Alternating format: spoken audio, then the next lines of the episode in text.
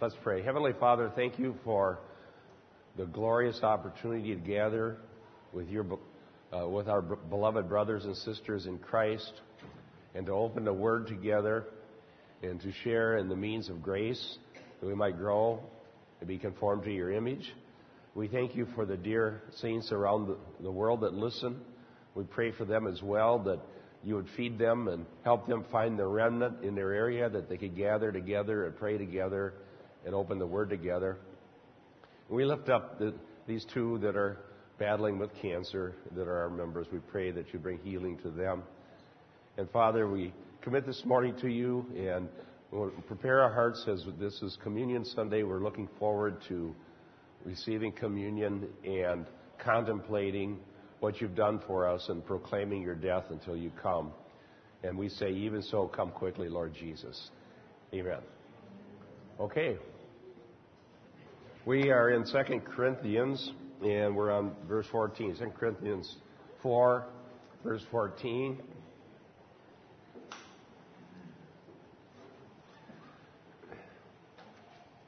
Well, let me start with verse 13, so we start at the beginning of the sentence.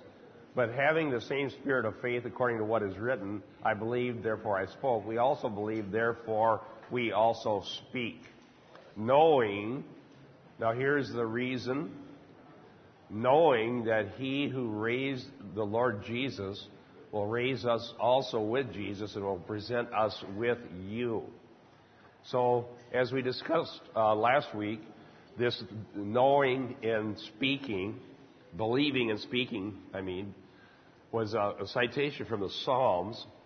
And it was in a, a, a psalm where David was under much affliction and had many difficulties in which he was going through that he had uh, that he had to endure. And in the midst of his afflictions, in the midst of his many difficulties, David still believed. Okay? And his faith, his body may have been buffeted and his friends may have turned against him, but his faith was not shaken.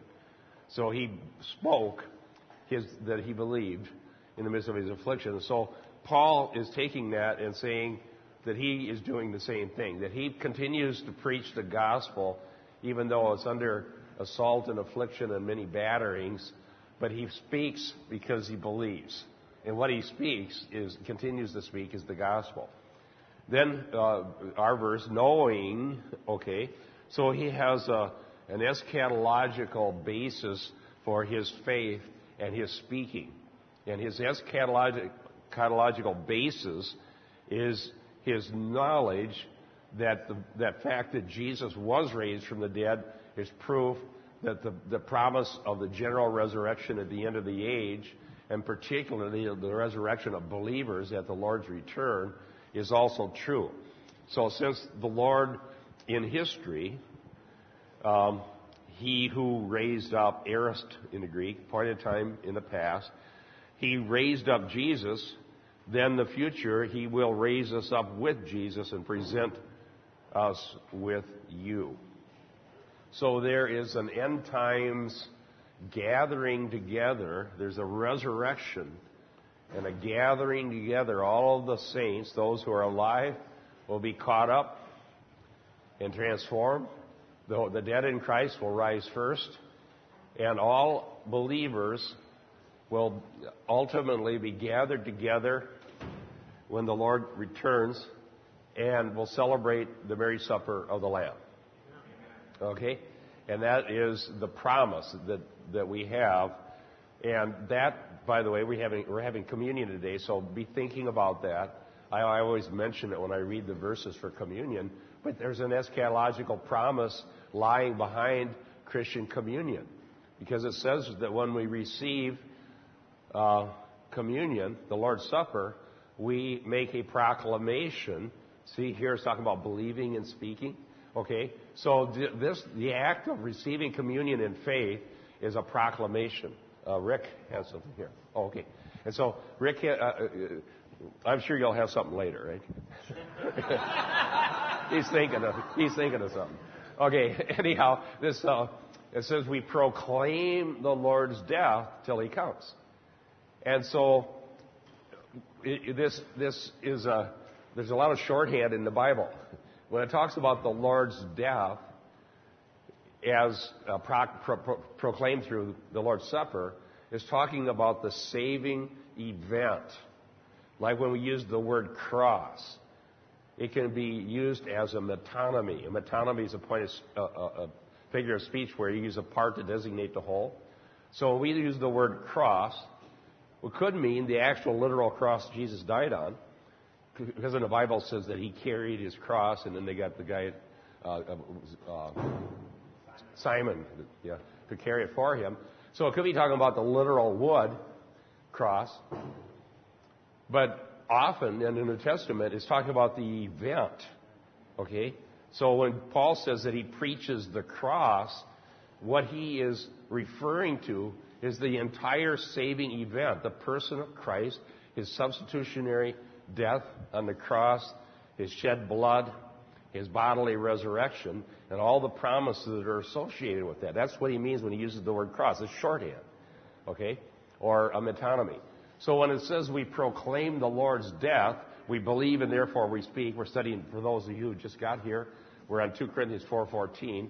So this proclamation, uh, there's a Greek word, kerygma, that, that theologians like to use, but this proclamation of our hope is based on our belief that the saving event of Christ's death, burial, and resurrection is efficacious for believers.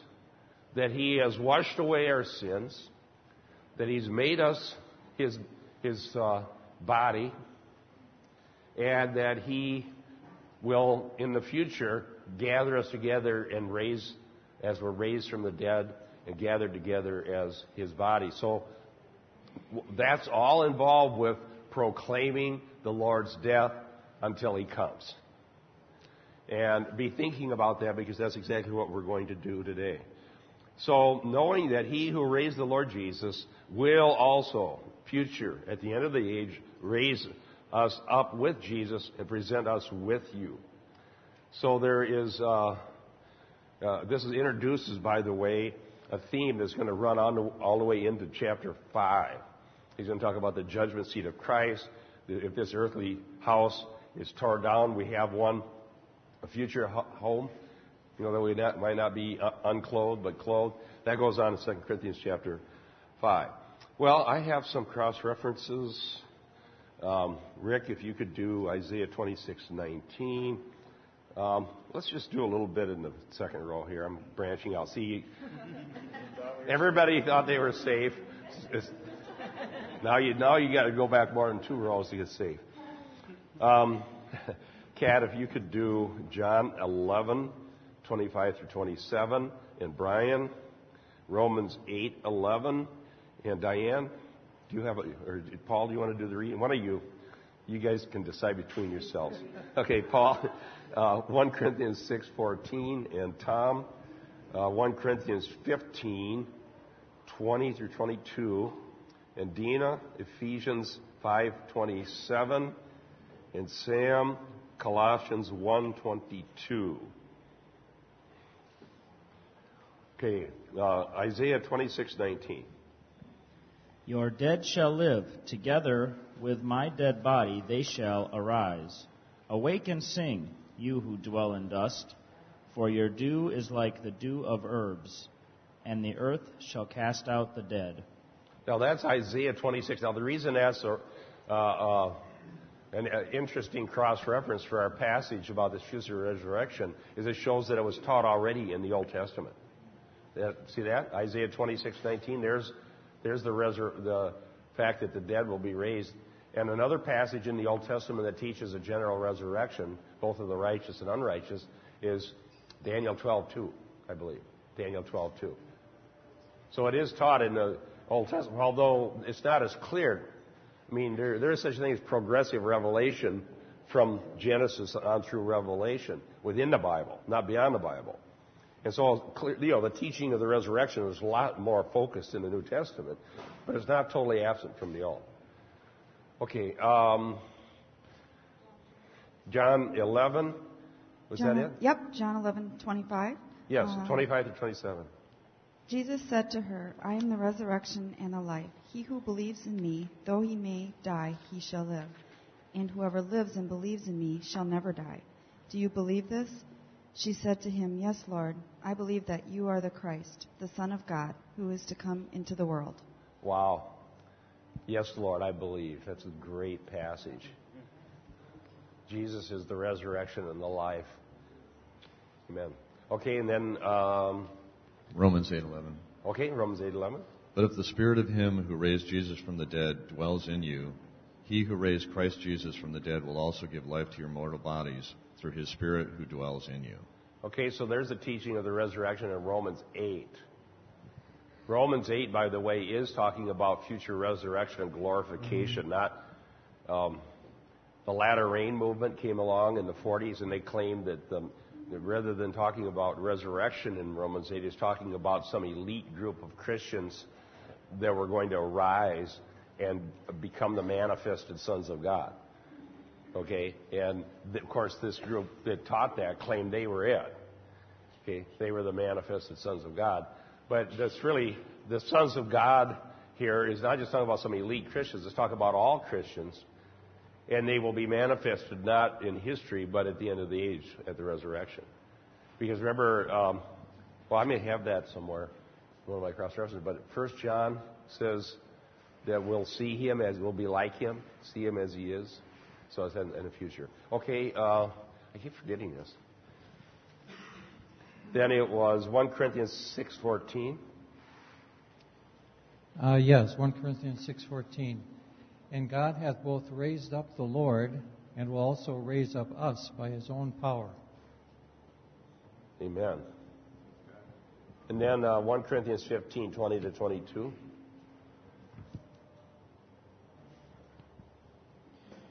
But now Christ is risen from the dead and has become the firstfruits of those who have fallen asleep. For since by man came death, by man also came the resurrection of the dead. For as in Adam all die, even so in Christ all shall be made alive. In Christ all shall be. In, Adam, here's this federal headship uh, idea. If you were at the outreach, uh, Mark Orlean preached the gospel powerfully there, and he, he was actually talking about federal headship in his evangelistic message. I thought that was pretty cool. Um, what, in Adam, all die. What does that mean? Yeah, that, that proves Pelagius wrong right there. Pelagius says that um, humans are all born perfectly sinless and innocent, and they only sin when they choose to, and then they can quit sinning when they choose to quit. Okay? So, that was, yeah. oh, yeah. Anybody tried that? well, we would like to quit. Uh, and the Lord helps us. Now, when it says in Adam all die, I can show you why it means federal headship, and that's a valid biblical doctrine. Because it also says in Christ all are made alive. Now, is that t- teaching universalism? In other words, do, does every last person who died in Adam also come alive in Christ? We don't believe that, do we? We believe you have to be saved and uh, uh, born again before that's true that you'll be re- re- raised unto glory. I mean, everybody will be resurrected, but some unto damnation and some unto salvation. So here is, and this is also found in Romans 5. Very important doctrine. In Adam all died. That means that Adam's sin was imputed to the entire human race. All right? And that we were sinners the moment we came into this world. Now, uh, Phil Johnson has written some nice uh, stuff on this on, the, on the, one of his websites. Sherry, is she here?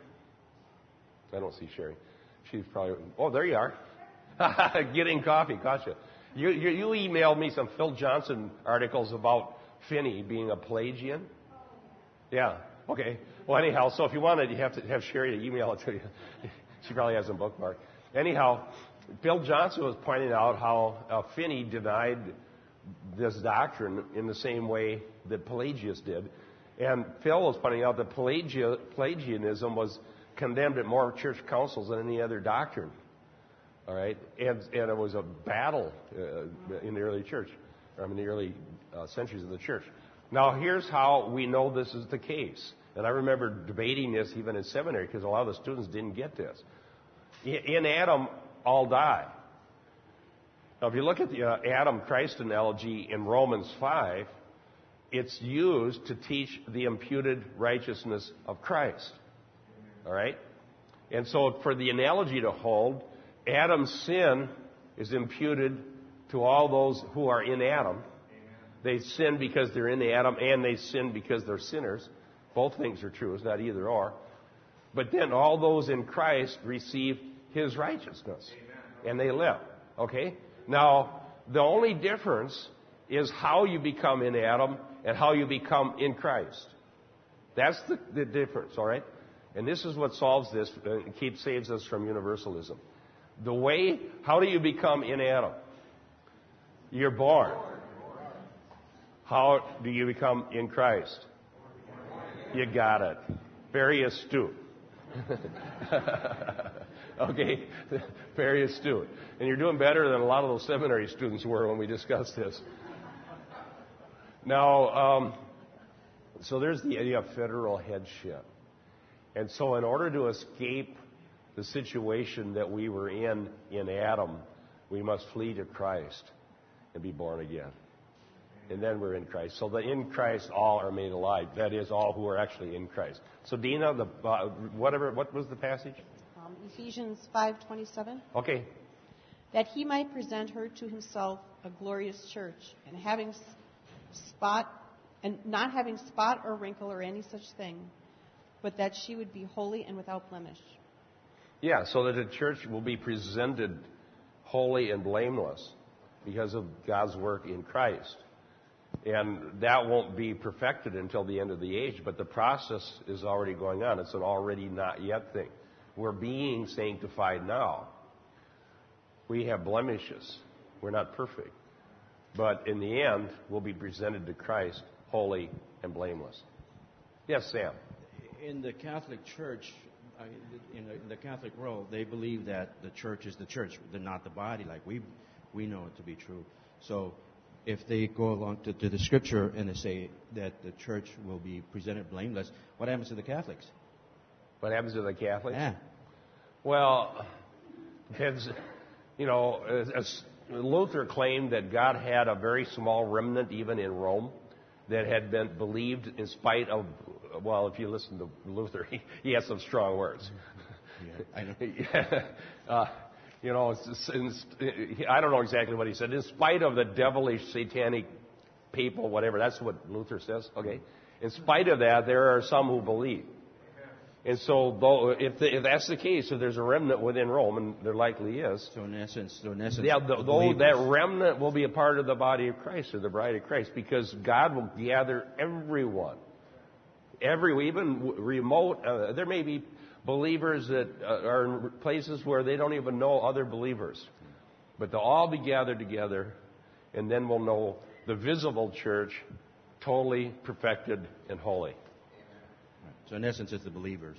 Bottom line. Exactly. Yeah. And in theology, we have the concept of the visible church and the invisible church. And the, the term invisible may be a little misleading. I kind of have a, I don't know if it's a debate or what. There's a guy from India emailing me, and I can't tell if he's mad at me or, or he just likes to talk theology. I don't know. But uh, he wanted to debate on this topic. Well, I said, well, the, he wanted to know Ephesians 4 applies only to the invisible church. In other words, it says that we might come to the unity, of the, you know, the whole thing. Ryan preached on it. I said, well, ultimately, yes. It's going to be the true church that that's true of, that we won't see until it's gathered at the Marriage Supper of the Lamb, and then, then it'll be visible to all. Now, then he wanted, he said, no, that can't be possible because God's grace has to have some sort of effect in people's lives. It's seen, so it's not invisible. And I, well, if, okay, let's look at it this way. The term invisible church also can be used in connection with the idea of the church militant and the church universal and triumphant, right? There are those still on the scene of history who are the Lord's that are in the battle, and there are those who are graduated. All right? Now, so uh, in, in, Hebrews, it talks about this church of the firstborn, the and uh, myriads of angels. You've come to, you know, the spirits of just men made right. Remember that passage? Well, none of that's visible to us. We can't see the saints in heaven. And the other thing that's not totally visible to us, only uh, by, I'll get to you, Corley. Sorry, I got on another topic. Uh, um, is within the mass of the visible church, of all the people that say, I'm a Christian, professing believers, there, we don't know who, the, who are the Lord's. We can see evidence of regeneration, the signs of regeneration, but in any church, even in a church, let's say like John MacArthur's church, where you know the word is pure, purely taught and things are done the way, you know, I believe he has a very biblically oriented church. There are probably people in his church that aren't saved. And, and we won't know. And there are always people who are willing to follow the moral guidelines of the Bible. And, um, and I think the reformers call it live a scandal free life and they belong to the church, and they maybe are yet not regenerate. So when, when I'm using the term about the church militant, I mean that within the bigger body, the, whoever is truly the Lord's are the ones who will ultimately be perfected in the end. Anybody who's not truly the Lord's, they won't participate in that. Okay? And so the fact is, yes, you can visibly see things change in people's lives. You can see people delivered out of sin. You can see people growing in the grace and knowledge of God, and you can see evidence of the fruits of the Spirit. So that part isn't invisible. All right? So it's tangible and it's real. Uh, so I'm just trying to clarify the categories that we use. Okay, Carly. Well, I was just going to comment uh, in your reference to Ephesians 1:22 or whatever it was, and it's one of my favorite verses about Okay. being holy and blameless before the Lord. Uh-huh. That He's able to make us holy and blameless. That's the most remarkable news. That's the good news for sinners such as I.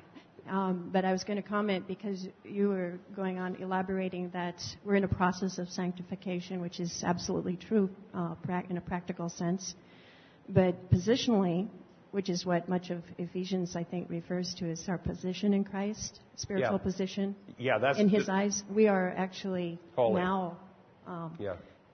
uh, holy and blameless in His sight. And then I thought of 1 John 1 9 that when we confess our sins, He He um, forgives us from all unrighteousness. So in, in His eyes, when all sin is conf- knowing n- sin that we know about in ourselves is confessed, we are considered actually positionally either way considered holy and blameless in Christ because Yes, we are Other than I would, be, we got to be careful. It isn't necessary to be consciously confess every possible sin for it to be forgiven. True. Because it says, if we walk in the light as He is in the light, the blood of Jesus continually cleanses us from all sin. That's right. Because otherwise, people become introspective and they think, well, what sin do I am I missing here? Okay, okay, thank you, Coralie. Uh, Scott. We were just wondering what you might say as far as those who are in the Catholic Church, for example, that become saved, truly saved, and then stay in the Catholic Church for years and years and years. Yeah, there are, I've heard of that, and, and in some cases they think they're, they're gonna, they think they're going to convert the Catholic Church, and and that's not how it's set up because they don't have it's a hierarchy that has everything comes from the top down, and so a person sitting there in the pew is not going to con, convert what's going on up here.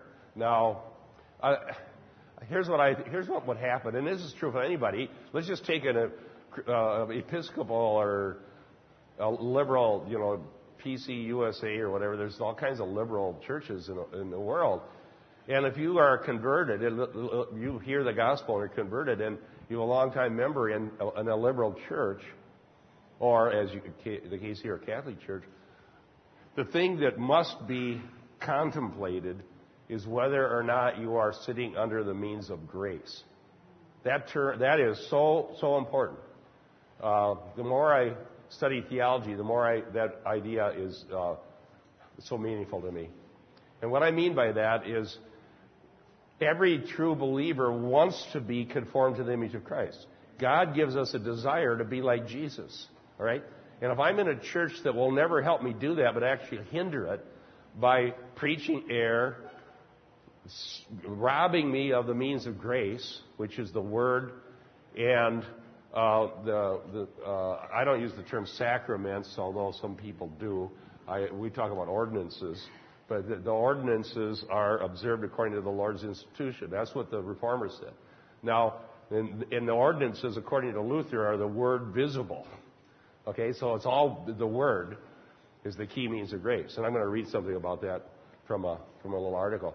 So if you're sitting in a church and are robbed of the means of grace, that's why a lot of you left seeker churches, is that not? Yeah, I know some of some of you who are new of, were in, in churches where they took the means of grace away from you. They said, "Well, this church no longer exists for the sake of the body of Christ; it now exists for the sake of the community." And the community is not interested in the means of grace. In fact, it means nothing to them. So therefore, we're going to entertain people in the community and rob the true church of the means of grace. And and so you could talk about the Catholic Church, but talk about any. You can it can be some uh, evangelical denomination where you're robbed of the means of grace. You're not going to grow. It says, "Desire ye the, the pure milk of the word, that you might grow thereby." And it, it, it was it, it was even worse.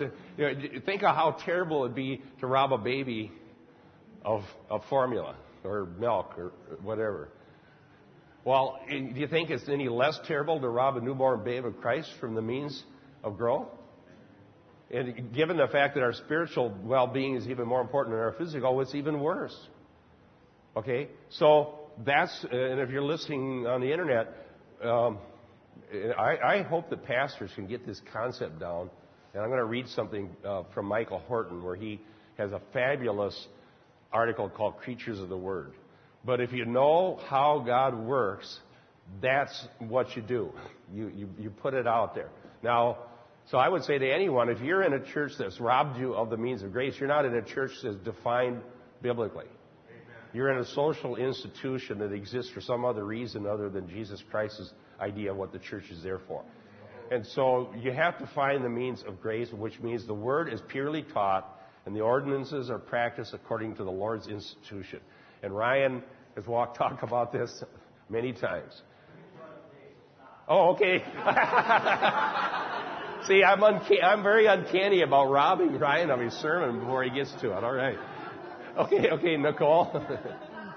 I just wanted to respond really quick to what the man had mentioned about um, people who get yeah. saved that are still in the Catholic Church for years. Yeah. And I was brought up in the Catholic Church, and I, I, I got saved when I was about 12, and um, I left I left the Catholic Church at about 18 when I moved out of my parents. Um, but I continued to help out with um, a group of friends that were Catholics, and they were running retreats for kids at a retreat center in Stillwater. And it was one of the retreat centers I went to, and I had an, a, an emotional attachment to these people and, and to this retreat center and things like that.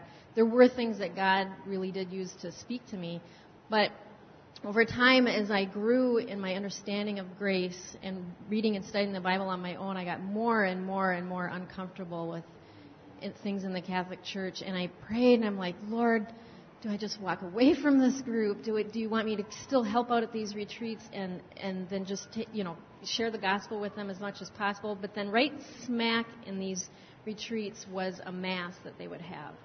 And I and for a while I was like, okay, well maybe I just won't go to the mass, but I'll help out with the rest of the retreat. But then I thought, well now I'm totally contradicting Yeah. a message I'm bringing to these kids because they'll be like, well how come you don't come to the mass? And then I'm like, well should I take communion? No, I won't. And then I, I was reading the Bible one day when I was struggling with that question. And I don't, I mean, I don't want to take any verses out of context, but there was a verse I read that said, don't eat food sacrificed to idols. And it just hit me between the eyes, and I thought, I can't do this anymore. As much as I love these people, and I shared it with my friends who were on the staff, I said, This is the truth. This is what the gospel says. We're completely contradicting our message to the kids when we have mass in the middle of the retreat, you know. And they just said, "Oh, we're so sorry, Nicole. You, you've lost, you've lost it. You've lost the way." And I lost some close friends, but I gained a whole family of true friends and believers when I made that Yeah. decision. We need the family of God. Did you ever read your verse, Sam? Oh, okay. When, when you're done, give it to Sam, and he's going to read his verse.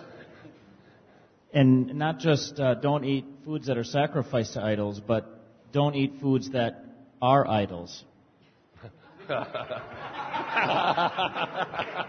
See, I knew you'd have something to say eventually, Rick. I can count on you. Um, I'm reading Colossians 1:22. Yet he has now reconciled you in his fleshly body through death, in order to present you before him holy and blameless and beyond reproach. Yeah, so there's this idea of presenting the church as holy, presenting the church before Him. And so that's what our passage here is saying that He will raise us up and present us, present us with you. So there's this presentation of a holy church that's given to the Son who bought the church with His blood. Is that a beautiful concept? I was going to read a little bit from my friend Garland here. Paul speaks boldly because his faith reveals to him that beyond earthly tribulation lies the assurance that God will resurrect him.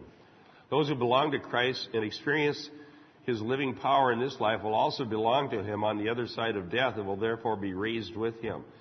Those conformed to his death in this life will also experience the same vindication in resurrection. Philippians 3, 10 and 11. As Christ's death was brought as Christ's death brought us life, so Christ's resurrection makes possible the life to come. All of Paul's apostolic ministry of proclamation is grounded in his faith certainty of the final outcome, his resurrection after death, firmly based on Christ's past resurrection and what can be called a gathering forever of all Christians with Jesus in the presence of God. So uh, remember, Paul said in 1 Corinthians 15 that we've hoped in Christ in this life only. We're most to be pitied. And that verse right there destroys all of the self help versions of Christianity. All right? It, it, it totally refutes uh, who's, who's this guy writing these books? Your best life now, your best self, your best. Yeah, now. So, what, how did the future hope of resurrection get taken out of Christianity? Oh, well, we still believe it. We just don't think that's worthy of preaching on. well, then, here's the question if we don't think it's worthy of preaching on, why did Paul waste so much time preaching on the resurrection? Well, obviously, he wasn't wasting time. So we're not following the apostolic example if we don't preach uh, emphatically the things that are emphatic in the scripture. Now let's go here. I had some more stuff, but I want to get to this verse, at least get started on verse 15. This passage here just blew me away as I was using some of my tools to dig around in the Greek and, and, and, so on. As I was looking at this passage, I had never seen the implications of this passage until this last week. It says here, verse 4, 15. For all things are for your sake, so that, and this hina in the Greek, in order that, is a purpose clause, in order that the grace which is spreading to more and more people may cause the giving of thanks to abound to the glory of God. Now, there's a little difficulty in the translation. The word people is not in the Greek. So it says um, um, through the more, or through the many. So the grace is spreading, and, and the word uh, for spreading there means to superabound. So grace is, is being spread or abounding or superabounding to the many through Paul's sufferings. Now, his sufferings are connected with his gospel preaching. Paul, uh, in fact, if you read Acts, it becomes obvious that if Paul wanted to quit suffering, all he had to do was quit preaching the gospel. All of his sufferings were caused by gospel preaching and nothing else. Because he was continually under attack by both Jew and Gentile. Now, he says that he's willing to go through all of this suffering and even be rejected by the Corinthians, because we read a passage a week or two ago where he says, I'm willing to love, uh, even though the more I love, the less I be loved. Uh, and so Paul's suffering, he says, here's why I'm doing this. By, by continuing to press forward with the gospel, grace is superabounding to the many. And thereby, thereby, in a sense, thinking, oh, I'm going to do it again, right? But thinking about the means of grace, he says literally here that gospel preaching is a means of grace to the elect who are not yet converted. Amen. And that God has many people. Remember, remember it said in, he was going to go to a city, and the Lord says, I have many people there? Well, he didn't have them yet. Okay? But by Paul going, in spite of being stoned or, or shipwrecked or what all happened to him, the many people the Lord had in that city come and uh, come to faith through grace. And so grace superabounds as we go forward. So uh, it made me think of a, one of a, fine article I read a couple months ago called "Creatures of the Word" by Michael Horton. And he he is. Uh, I'm, going to give you just a little taste of what he says. And I, I had made a PDF of this, so I went back and found it on my computer. It's from um, Modern Reformation, March, April 2007. And, and I'm obviously can't read this whole thing, but I want to just give you some paragraphs from Horton because this is exactly what he was saying. So this it should just light a fire under us for gospel preaching, because that's the means by which grace superabounds to the many. The many are whoever the Lord is going to save. Now, I'm just going to read some paragraphs. Bear with me, and because he's going to make some distinctions and why the Reformation had a different understanding of the Scripture than Rome did. Okay, so I'm going to start right at the beginning, read three paragraphs, and then just a few sentences after that. We're quoting Michael Horton. The modern age sees Martin Luther as a hero for standing up to the might of both Pope and Emperor with his famous trial at Worms. Here I stand. Yet such admirers often forget that the German reformer was not inaugurating a new era of the enlightened and autonomous individual. We recognize that simply by noticing the basis for his lonely stand. After allowing that he could be refuted by Scripture, Luther declared, My conscience is captive to the Word of God. Here I stand. God help me. So he wasn't standing on Martin Luther, he was standing on the Word of God. Uh, now, now uh, let's go on here. It was because he stood under the Word that Luther felt compelled to stand against the church of his day. One of the critical insights of the Reformation was that, was, uh, that the church is the creatura verbi. It's Latin, creatura verbi. And that means the creation of the Word. The church is the creation of the Word. Whereas Rome held that the church was the mother of the Word, bearing the twin offspring of Scripture and tradition, the Reformers reasserted the priority of the Word over the church. excuse me, like the word that called into being a world that did not exist, the word of the gospel calls into being an elect, redeemed, justified, and renewed people drawn from every people and place in the world. However, the reformers' notion of the church as the creatura verbi was asserted not only against Rome, but against Anabaptism, which, especially in its more radical version, sharply distinguished between the outer word of the Scripture and preaching from the inner word of the Spirit's supposed direct and immediate speaking. This movement the reformers dubbed enthusiasm from the Greek compound en, in, and theos, God, because it gave the impression that its members were so filled with God, particularly the Spirit, that they did not need an external authority, text, or even an official ministry of preaching and sacrament. So that was the enthusiast, and you should read Luther's indictment of them. He, he, he waxed eloquent against them, and so did, so did Calvin. Now, one more paragraph, and then a few statements here. Today, this is important again. Today, we have a remarkably similar situation. On the one hand, we had three centuries of enthusiasm against the claims of either Pope or Scripture, the Enlightenment lodged sovereign authority in the self. Historians have often noted that parallels between the inner light of the medieval mystic, radical enthusiast, and Quaker, and the enlightenment of the age of reason. Whereas God's Word calls us out of ourselves to hear the divine summons, the search for enlightenment calls us deeper into ourselves to see the vision of light and glory that that we can determine and possess for ourselves. Some people think they can read the Bible not only for themselves, but by themselves, as if they could have a purely private relationship with God. But preaching is social. It creates a covenant community. Preaching creates a covenant community. It calls forth a people out of darkness. And when they're called into the marvelous light, they're called together. They're called together. I just now, now just a few sentences, okay? He says, confronted with the usurpation of the Speaker of the House position by the church and the individual, we need to reassert the sovereignty of God speaking through His Word. The alternative is not autonomy, but captivity to other lords who cannot liberate. So whoever is speaking for God becomes our Lord.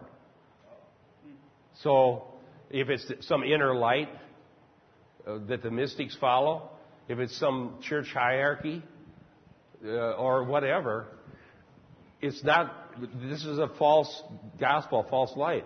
But the, if the scriptures are asserted purely, if the word is purely taught, uh, then the true authority of God comes to bear on our lives.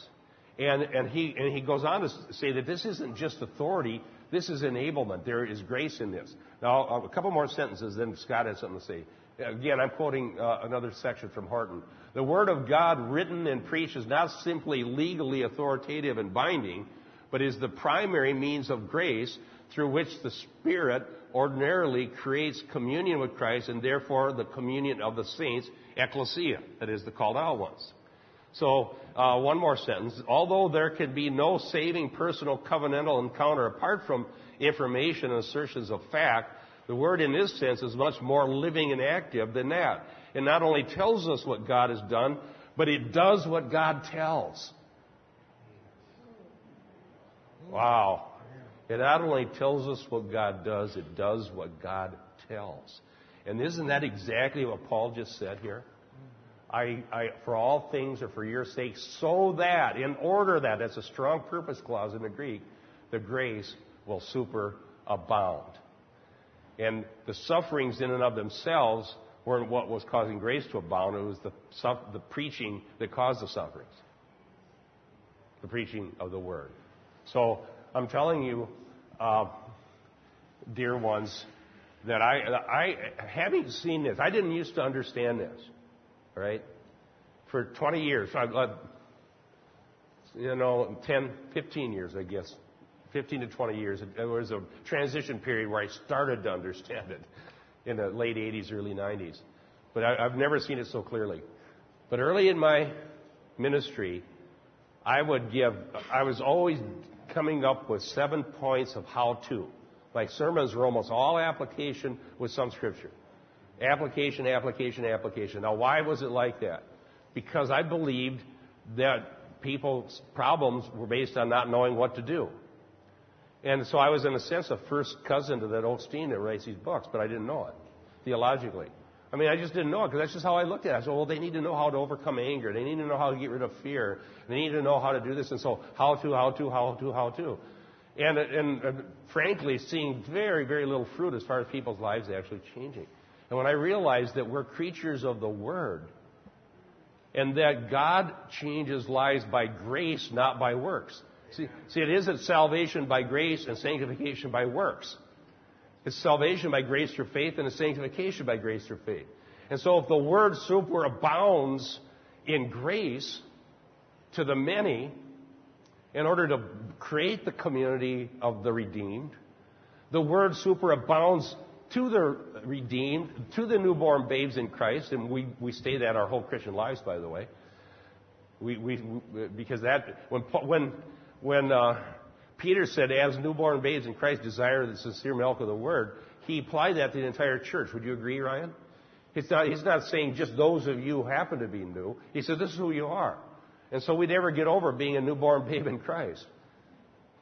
And so we, so we continue to grow our old Christian lives through the Word, not through something else as we get older. Now, knowing that, I, and Ryan and uh, all of you that minister to one another or teach a Bible study or get together and open the scriptures, we do so believing that if we get the meaning of the scripture, to the people with, with authority that this is what God has said, and here's what it means, and then there are many ways it can be applied, but that the process of the hearing of the Word and the understanding of the Word, it may not seem like a great thing to you, but wait until you see what God does in your life. You will change. You will grow. You are a creature of the Word, and the Word of God is sharp and powerful and sharper, can divide asunder the thoughts and intents of our heart. The thoughts and intents of our heart are wicked, other than what God does by grace, and that Word pierces in there and cuts out a lot of bad ones. Okay, Scott, and then Gretchen. On this uh, video that I sent you a link to, I don't know if you saw it yet, but uh, it was uh, from Solomon's Porch, and on there, Doug Pagitt, one of the things that's said in there is Doug Pagitt himself is saying, we believe everyone has a right to speak for God.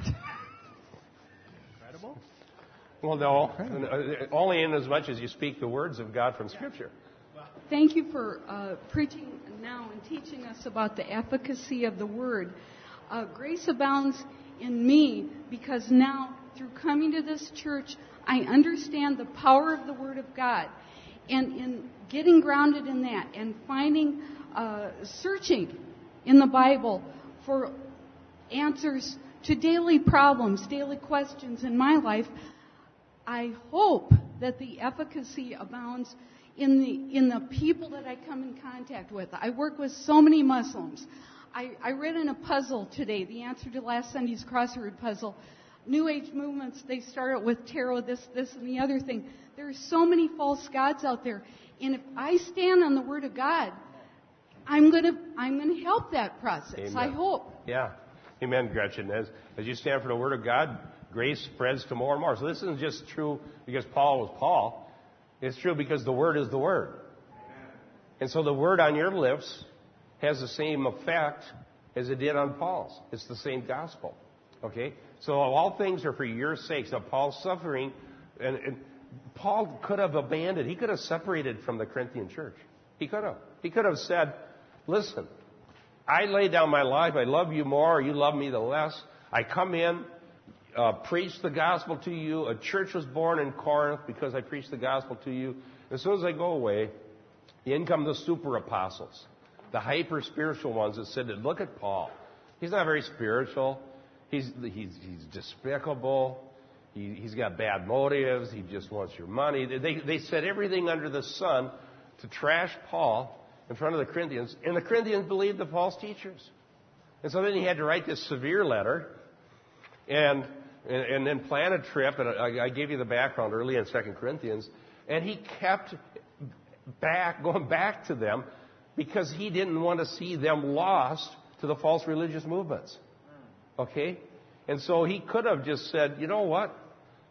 I gave you your chance. You don't want to listen to me. I'm just going to turn you over. Sometimes at point that does happen, by the way.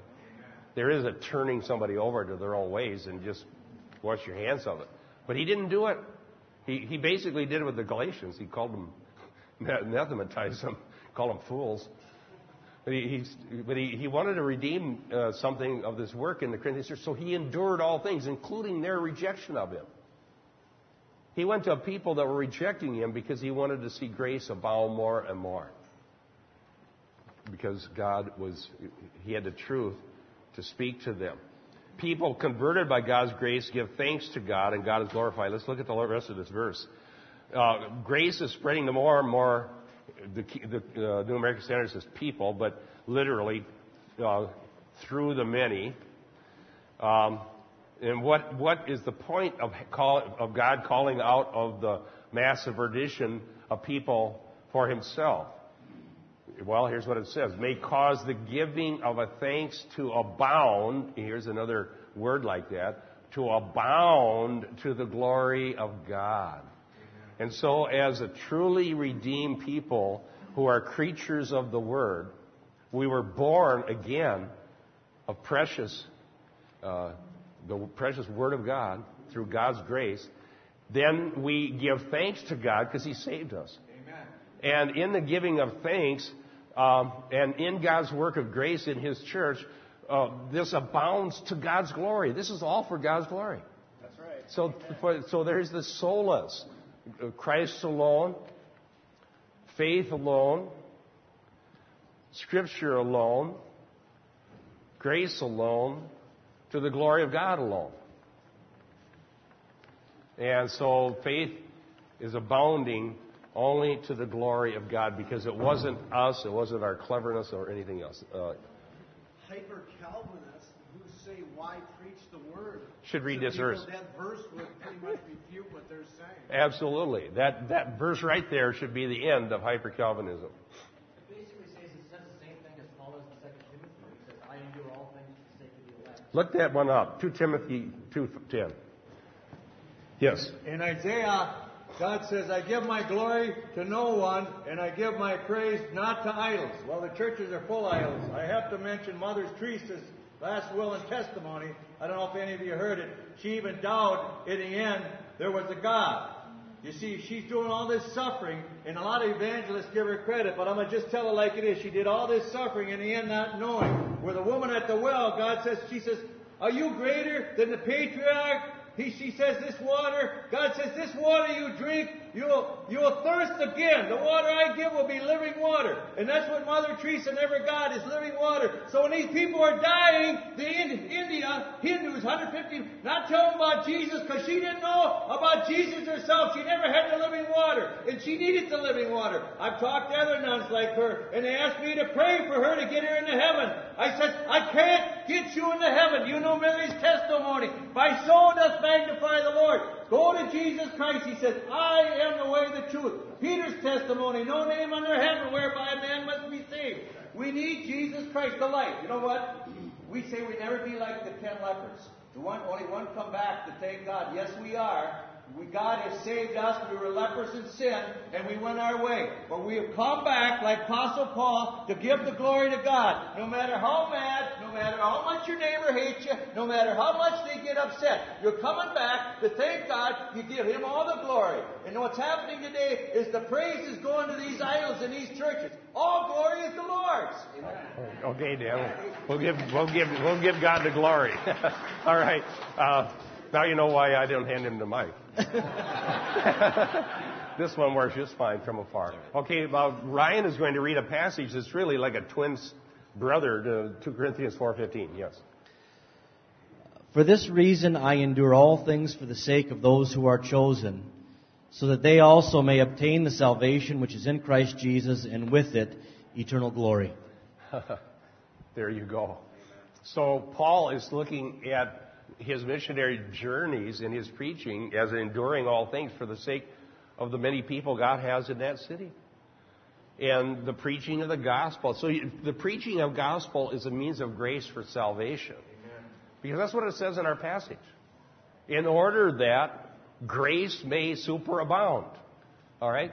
And what does it do? Is it, it, it to the many? The many uh, is an interesting phrase in the Greek, but you see the word the many in Romans 5 as well. The many, right? And it's an allusion to Isaiah 53. Ryan and I think so much the same as Gary.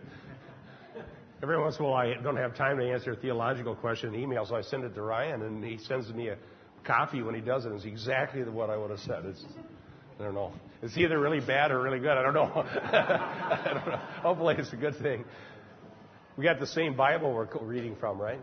So, yeah, the many is an allusion to Isaiah 53. Now, what does it say in Isaiah 53 about the many? Let's, well, let's look it up. Here, hold it. Oh, here. Robert. I need a free hand. Let's go to Isaiah 53 and see where this concept of the many comes from. That's what's so great about these tools that I have now, the Logos software. I can find these gems.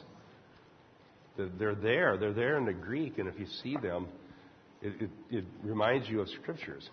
Isaiah 53. It says, is, is that verse 12? 11. Here it is. As the result, this is talking about the suffering servant, which we know to be Messiah. As a result of the anguish of his soul, he will see it and be satisfied. By his knowledge, the righteous one, my servant, will justify the many. The many. And so Paul talks about the many in several places, including this passage we're looking at. So the, the many are the ones that will be justified by the work of Messiah on the cross and the means by which God's great justifying grace comes to the many is through the proclamation of the word. And so we indeed, as Michael Horton says, are creatures of the word. And therefore, we should never, ever allow anything to push the clear, pure teaching of the Word to the side in the church. That, that has to be battle number one. We cannot allow the preaching of the Word to be taken out of the church under any circumstance.